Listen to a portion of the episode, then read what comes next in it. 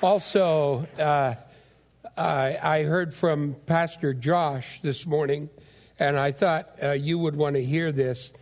He says, Pastor Rich, uh, for those of you that are visiting, one of our pastors, Pastor Josh, and one of our other men, James, is in Indonesia on a short term mission trip. And he says, Pastor Rich, happy Easter from Papua. Uh, James and I are doing very well. We just finished our Easter service with seven combined churches. I preached my 15 minute service, and it turned out to be an hour after it was translated into three different languages. Please say hi to our church for us.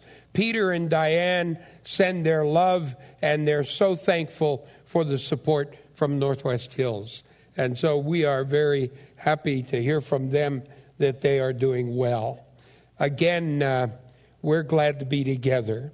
I am Pastor Rich Hagenbaugh.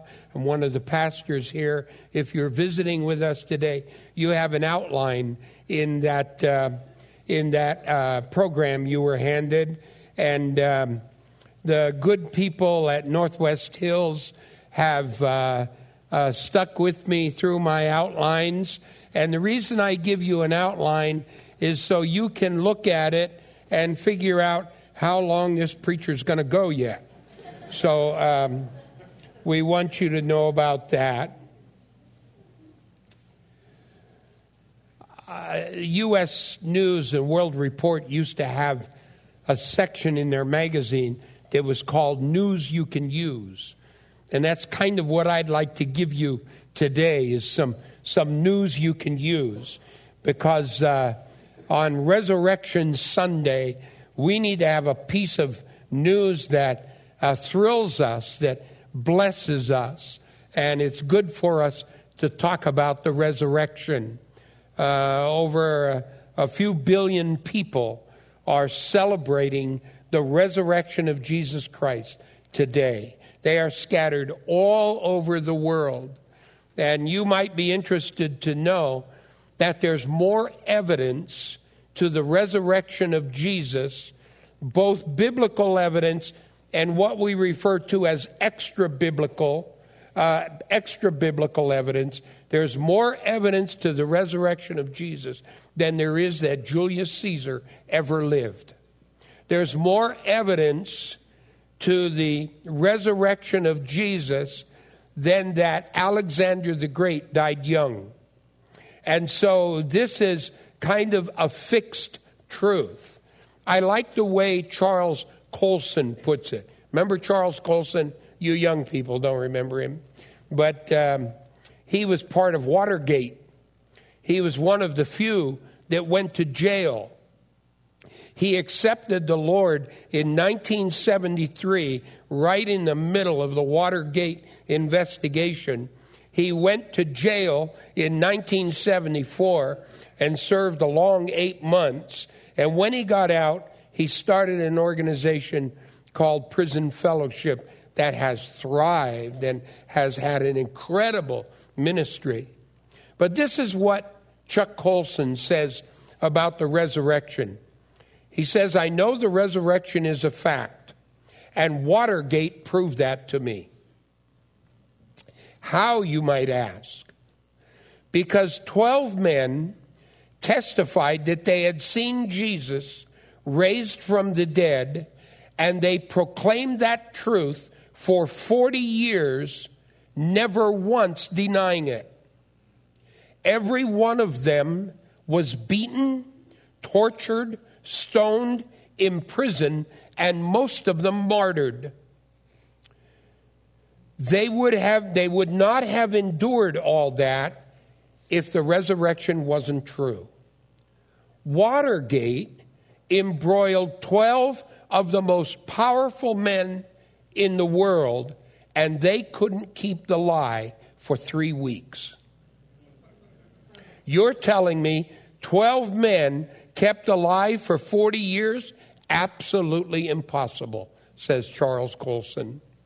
And I also like the way that in your outline, I give you the way Timothy Keller puts this. because the resurrection has to speak to us. Uh, what we do with it becomes very, very important. And Timothy Keller puts it this way If Jesus rose from the dead, then you have to accept everything he said.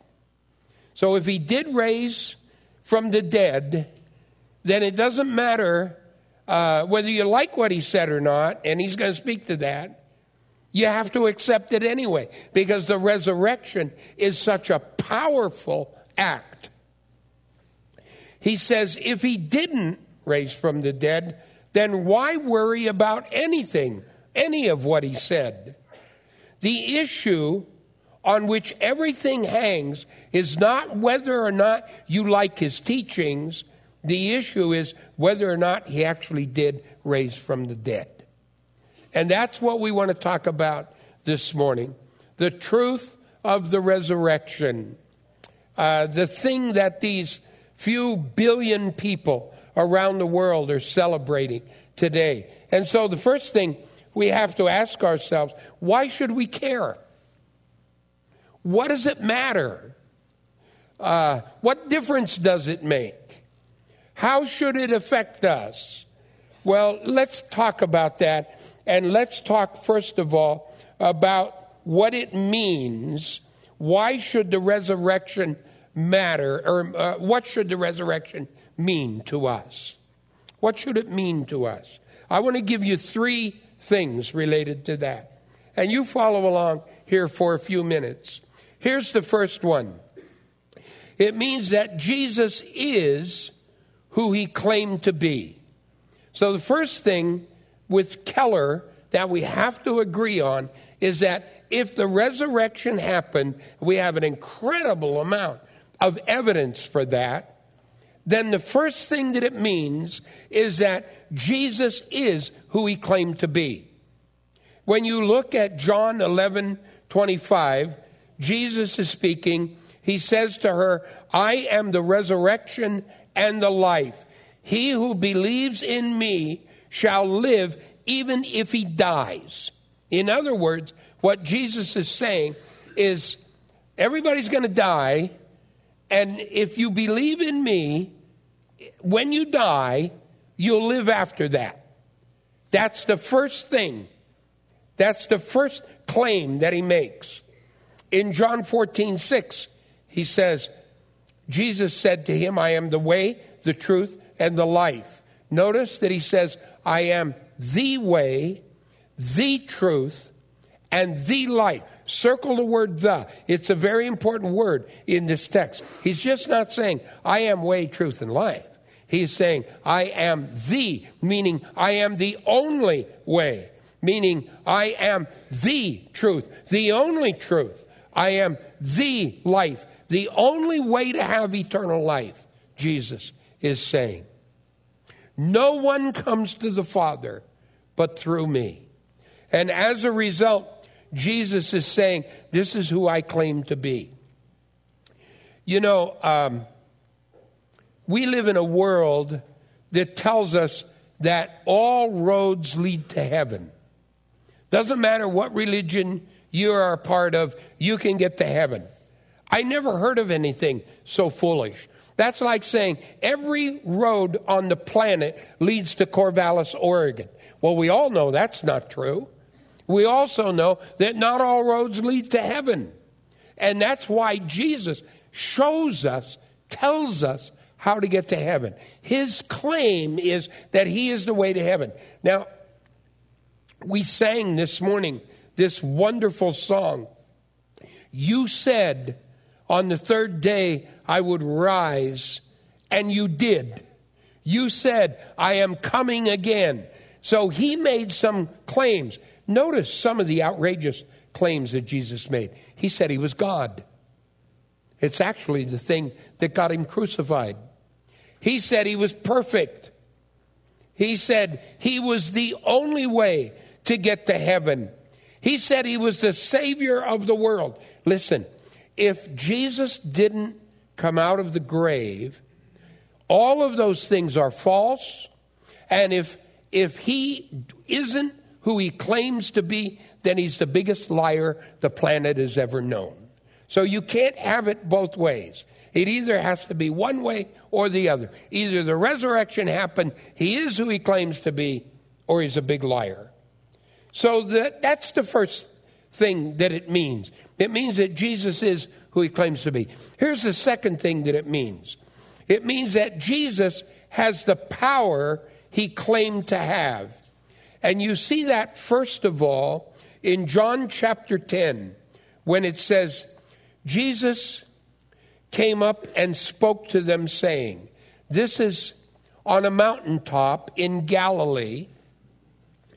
And he's asked the disciples to meet him there, and probably it's more than the 12. And he's, he asked them to meet them there, and he's going to give them his last commission. That's when he says, I want you to go out and preach the gospel. I want you to go out and make disciples. But he says this All authority has been given to me in heaven and on earth. Jesus is saying, I have the authority to give you this responsibility of evangelizing the world. Also, in John uh, chapter 10, verse 18, we read this, and, and this is an amazing text. He is going to tell us that he has a right to lay his life down or take it up again. You and I, you know, don't get a lot of control over that.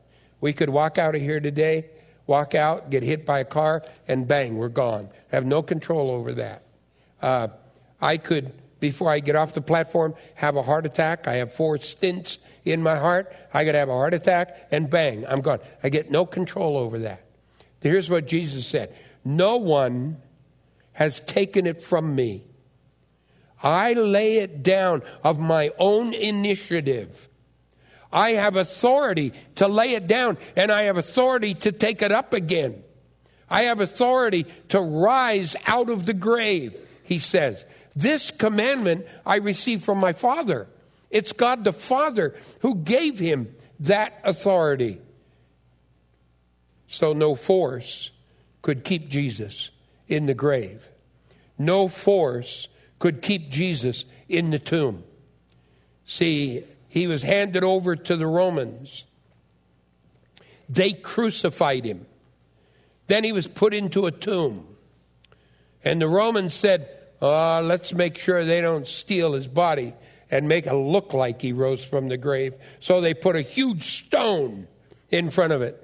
And they said, well, that might not be enough, so let's put a seal on that stone so that if it even gets nudged a little bit, we'll know. And they said, maybe that's not enough. Let's put a guard in front of it. And with all of that, they couldn't stop the inevitable because nothing was going to keep Jesus in the tomb. The reality of it is, he has the power he claimed to have. So, the first meaning of the resurrection is that it means he is who he claimed to be. And secondly, he, it means that he has the power he claimed to have. Here's the third thing it means that he does what he promises to do. Now, this is extremely important to us in this life because uh, Jesus made promises to us as New Testament believers. He promised, for instance, He feeds the birds of the air. Why wouldn't He feed us as well? And as a result, we put our faith in Him and we trust Him to take care of us. When you look at Mark chapter 10, you read these words. And, and, and let me preface this by saying the disciples did not want Jesus to go to Jerusalem. They didn't want him to go because they knew he would get in trouble if he went to Jerusalem, which is precisely what happened. He wanted to go to Jerusalem to celebrate the Passover. And, uh, and of course, he knew what was going to happen in Jerusalem. So this is what he says Behold, we are going up to Jerusalem, and the Son of Man will be delivered to the chief priests and the scribes. These are the religious leaders in Jerusalem at that time. And they didn't have the power to crucify Jesus. So he says, the chief priests and the scribes, and they will condemn him to death and will deliver him over to the Romans, to the Gentiles, because they didn't have the power to crucify him. He knew they, the Romans would be the ones that would have to crucify him. And they will mock him and spit upon him and scourge him and kill him. Uh, you might want to circle the word scourge. It's a word that is translated um, to uh, whip um, or to flog.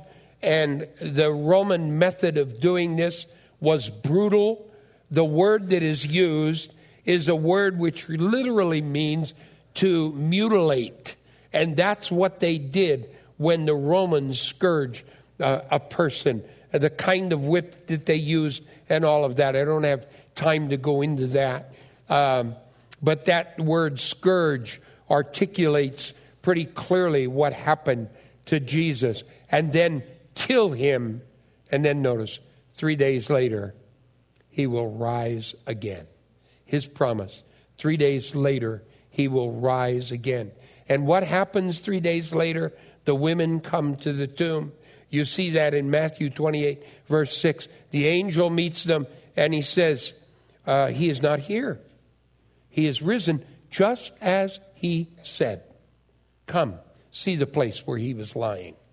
As a result, the third thing that it means, that the resurrection means, is that Jesus does what he promises to do.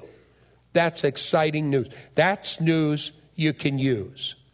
And then let's take a look at why should the resurrection matter to us? What difference does it make? Why should it matter at all? Why should I get up on Easter Sunday morning and why should I spend so much time celebrating this thing that is so separated from me that has never happened in my lifetime. I've never seen anybody come out of the grave. But we celebrate it on Easter Sunday. What difference does it make? Why does it matter? Here's the first thing because our past can be forgiven. Because our past can be forgiven. You know, I doubt that there's a single one of us in the room who has not done something in our past that we wouldn't want anybody else to know about.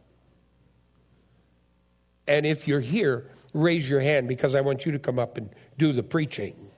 Um, see, our past is full of bad stuff because we're sinners by nature. And uh, God is telling us one of the things that uh, makes the resurrection matter is that my past can be forgiven. And we see that in Romans 8 1, where the Apostle Paul says, There is therefore now no condemnation to those who are in Christ Jesus.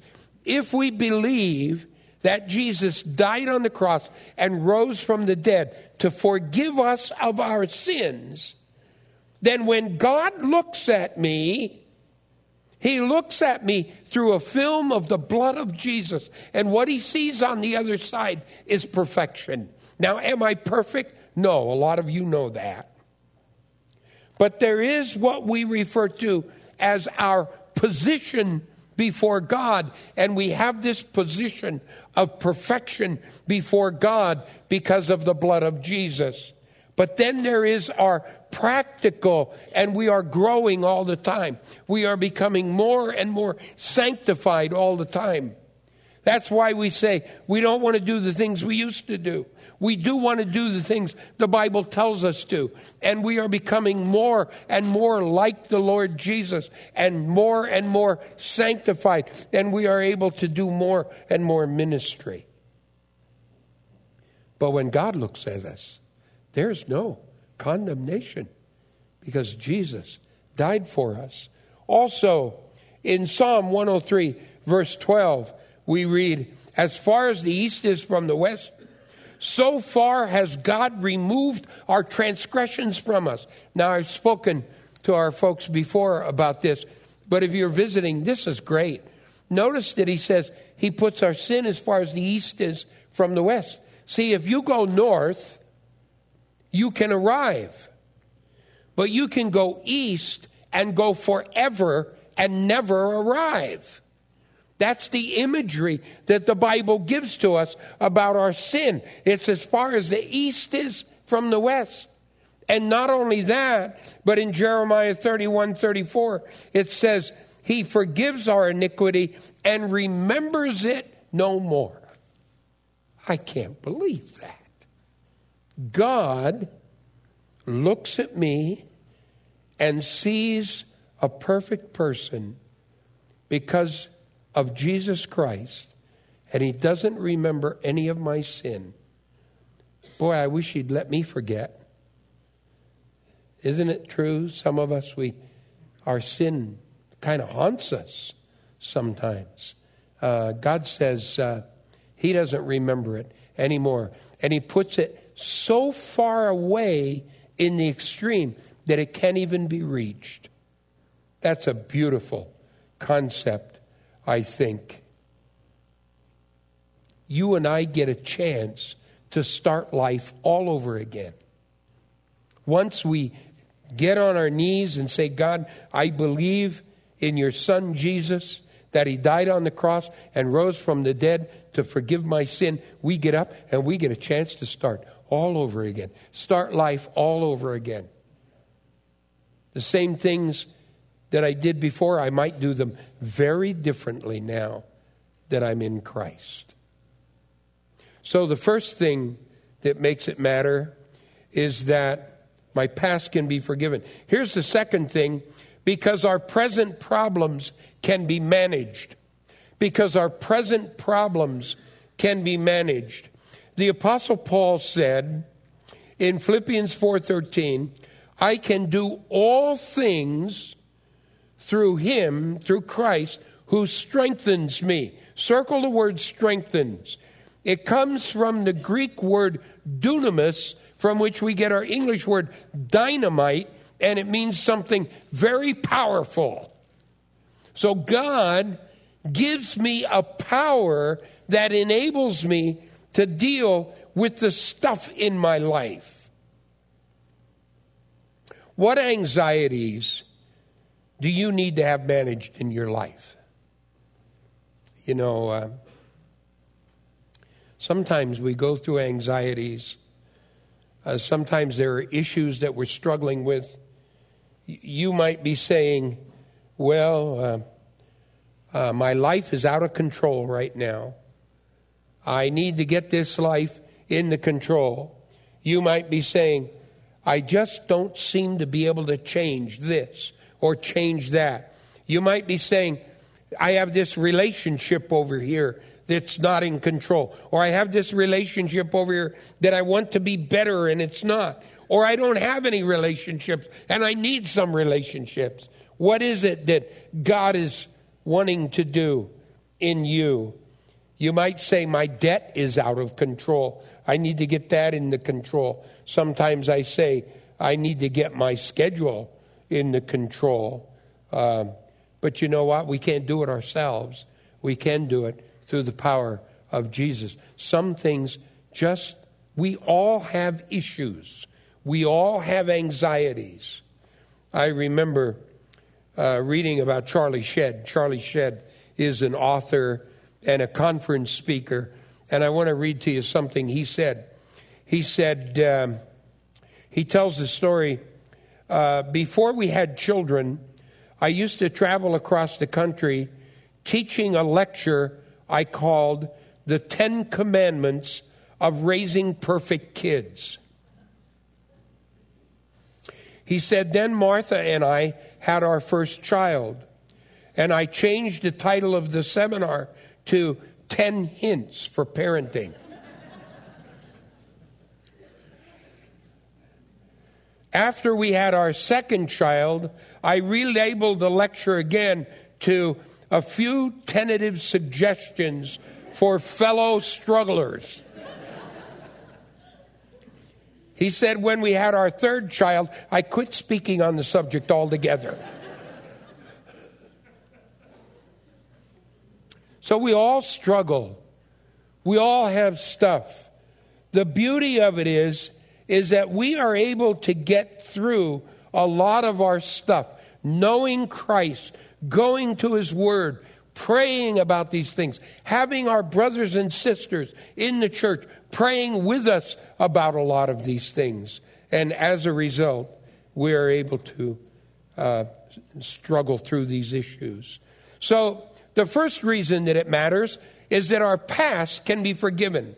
The second reason that it matters is because our present problems can be managed. Here's the third thing because it makes our future secure. Because it makes our future secure. And for that I take you to 1 Peter chapter 1 verses 3 and 4. And I love this passage. It's not usually considered a resurrection passage, but it is a resurrection passage. And it is a passage that tells us about the security of our future in Christ. Notice what he says Blessed be the God and Father of our Lord Jesus Christ, who according to his great mercy has caused us to be born again to a living hope. Circle the word through, through the resurrection of Jesus Christ. You see that? You and I are, you can't be saved only by the death of Christ you are also saved by the resurrection of Christ. It is part of the gospel. Paul makes it part of the gospel in 1 Corinthians chapter 15. And as a result, we get born again to a living hope through the resurrection of Jesus Christ from the dead to obtain an inheritance. And then he identifies that inheritance with four different words he says, to obtain an inheritance which is imperishable, it will never go away.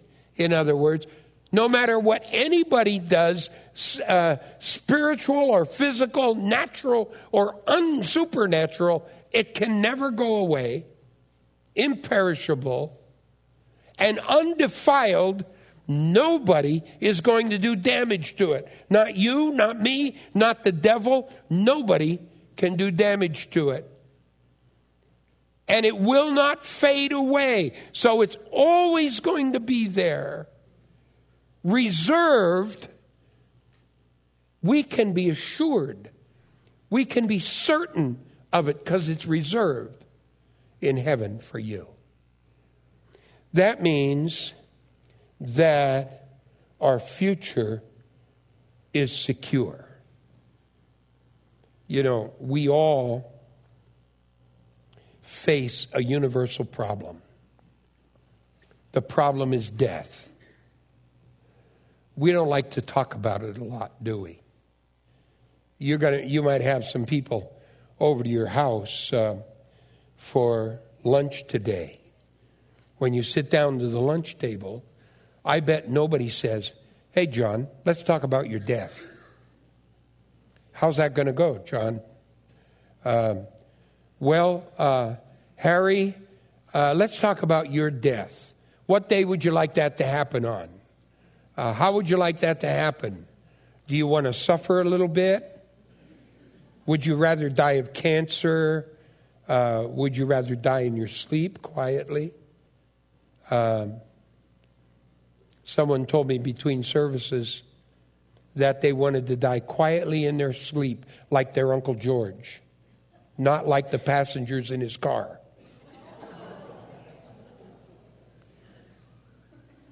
See, we don't want to talk about death, but the reality of it is every single one of us in the room faces it.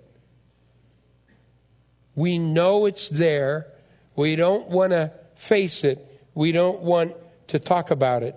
I, I was reading about some children. Glenna, age eight, likes to talk about death. She said, When you die, they put you in a box and they bury you in the ground because you don't look so good. Uh, Stephanie, age nine, says, uh, Doctors help you so you won't die until you pay their bill. I like Marcia, age nine. She says, When you die, you don't have to do homework in heaven unless your teacher's there too. I don't know whether there's a silent hope there or not. And Raymond, age 10, says, A good doctor can help you so you won't die. A bad doctor sends you to heaven. So, death is all around us. It's hard for us to escape. And what we do with it, how we cope with it, becomes an important issue. And we should think about preparing for the inevitable. We should think about preparing for something that we know is coming. And that would be the whole idea of knowing we have a relationship with God, with Jesus Christ, so that when we die, we will have this inheritance that Peter talks about. Uh, see, heaven is a perfect place. Everything in heaven is perfect. It's total love, there's total peace, there's total joy, there's total perfection. There's no sin, there's no mistakes, there's no evil, there's no bad in heaven. There are, aren't even any errors in heaven. Everything is perfect. Now the problem is is that in order to go to heaven, a perfect place, you also have to be perfect. And there are two ways to make that happen. First one is plan A, and that is the performance plan for going to heaven. That is that I work and work and work and try to be good and try to be good, and when I die, I find out I can't go to heaven anyway. Uh, because none of us are good enough, can reach God's standard of perfection. But God had a plan B. His plan was to send his son to die on the cross and raise from the dead, and that my belief in that takes some of the perfection of Jesus and puts on me so that when God looks through his film of the blood of Jesus, he sees me there perfect. So if I died of a heart attack on this platform, I know where I'm going. Ron Dunn is a pastor, and he tells the story about his son, his son's birthday. And so he wanted to take his son to an amusement park on his birthday. And he told him he could take six friends with him. Six friends with him. So Ron went and he bought a whole row, roll of these tickets. Every time they'd come to a ride, uh, Ron would peel off seven of those tickets and give them to those boys, and they would go ride on the ride. And at a point in time, they came to the Ferris wheel, and uh, he peeled off seven tickets, but there were eight boys there. He had seen the boys talking to this other boy. He had seen them, of, you know, kind of fellowshipping with this other boy. And Ron looked down at this boy and said, Who are you? He said, My name is Johnny. And he said, I'm your son's new friend. And he told me you would give me a ticket to the ride. Ron peeled one off and handed it to the boy, and he took the ride. See, that's what we get when we enter into this relationship with Jesus. We become his friend. And when we come to that place where we die, we say to God, God, I believe your son died on the cross, rose from the dead to save me from my sins. God says, That's the ticket. You come on in. That's the meaning of the resurrection. And that's news you can use. Let's bow together and pray. Let me say, we're not going to do communion this morning. This is a day to remember and celebrate the resurrection of Jesus, not to remember his death. And so we want you to celebrate. Really praise him when you sing and let him speak to your heart this morning. Let's bow together and pray. Father, thank you today for the resurrection of Jesus. It really is the confirmation on everything that the pages upon pages of your word tells us. Nothing can be in doubt, Father, realizing that dozens of people saw Jesus. Dozens of them proclaimed it for years and still proclaim it. Thank you, Father, today that we have the testimonies of those eyewitnesses. Thank you, Father, that you have an inheritance for us. Thank you for its surety. We never have to worry about that. And we thank you today, Father, that you've given us opportunity to celebrate this resurrection day. We thank you in Jesus' sweet name. Amen.